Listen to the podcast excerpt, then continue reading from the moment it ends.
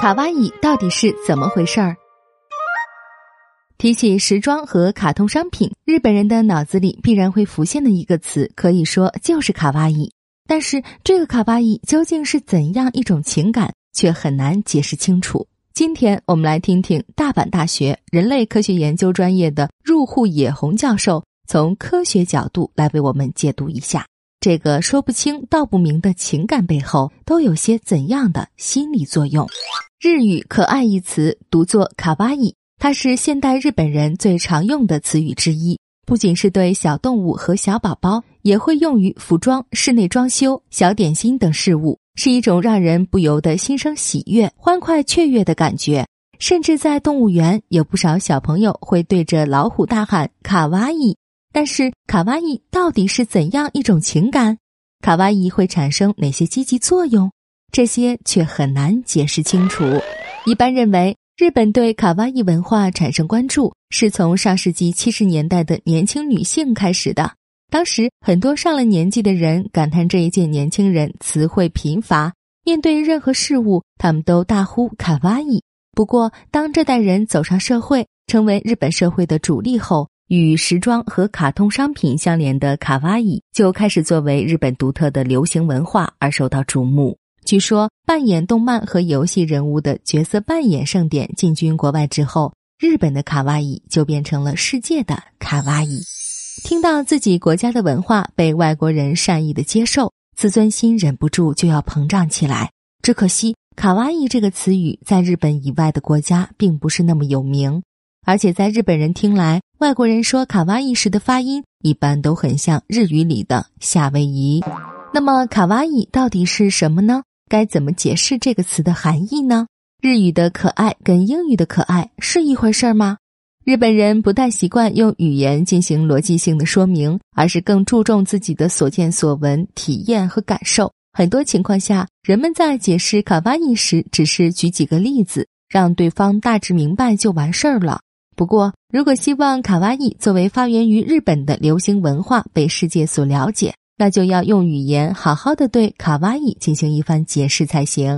如果想从卡哇伊的对象属性切入，那么很快就会走进死胡同，因为我们可以找到很多例外。有时候，同一个对象，有人觉得可爱，有人却完全感受不到可爱之处。但是，即便让人感到卡哇伊的对象形形色色，数不胜数。但产生卡哇伊这种感受的人，恐怕都有相似的心理状态，否则人们也没法用卡哇伊这个词语来进行交流。动物行为学家康拉德·洛伦兹在一九四三年发表的论文中提出，人类具有一种本能的倾向，会认为某种身体形状很可爱。他认为，如果具备某些特征，诸如头相对于身子显得大，额头宽且向前凸起。一双大眼睛长在脸的下半部分，那么对象无论是不是有生命，都会给人以可爱的感觉。这种心理机制被称作婴儿图式。不过，日语的卡哇伊也用在跟婴儿图式无关的事物上，比如时装或小点心之类。这又该如何解释呢？以日本大学生为对象的实证研究显示，卡哇伊跟幼小不是一个概念。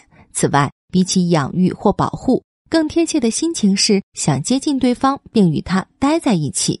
比如笑脸就不能评价为幼小，但无论男女都会觉得可爱。而且通过记录面部表情肌的肌电活动得知，看到可爱的事物后，被试者会在一秒之内露出笑容。一个人看到可爱的事物后展露笑容，而他的笑容又会让周围的人觉得可爱，不由得也露出笑容。可以认为。卡哇伊这种情感正是这样在社会场景中扩散开来，并呈现螺旋状不断增强。这可以说是一种卡哇伊螺旋。卡哇伊在日本如此流行，肯定是有其原因的。因为人类的行为如果得不到某种回报，则很难持续下去。根据以往发表的实验心理学研究成果，我们可以看出，在接触到可爱的事物后，人类会产生各种心理状态或行为。比如注意力被吸引，想要一直盯着看，行为会变得小心翼翼，将其拟人化，想要照顾它，被治愈等等，引发笑容，让人想靠近。卡哇伊的这个特性可以应用到社会的各个场景，比如走进日本的建筑工地，经常能看到设计成可爱的小动物形状的路障，还有卡通形象的建筑工人鞠躬致歉的标牌，人们的心情也会随之平静下来。此外，各家企业和政府机构都在设计各自的吉祥物，即所谓“呆萌吉祥物”，努力拉近与目标群体之间的距离。卡哇伊让人心情愉快，并产生接近对方的动机，是一种促进社会交流的情感。可以认为，既然是一种情感，那么其背后自然就有生物学的基础，是一种不因文化而改变的人类普遍具有的特性。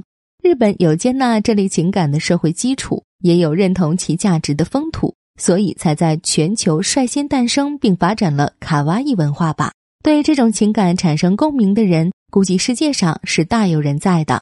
在各种价值观并存的今天，卡哇伊这种积极正面的情感，其意义应该会越来越受到人们的关注。日语的可爱是一种情感和感受，而英语的可爱表示的是对象的属性，是一种感知。英语的可爱对什么是可爱的，什么不是可爱的有比较明确的区分，但卡哇伊却没有正确答案。是否觉得某个对象卡哇伊是由该对象与自己的相关性决定的？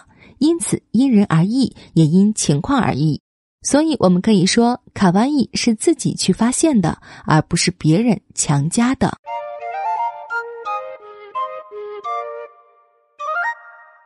更多信息，请看日本网三 w 点一胖点 com。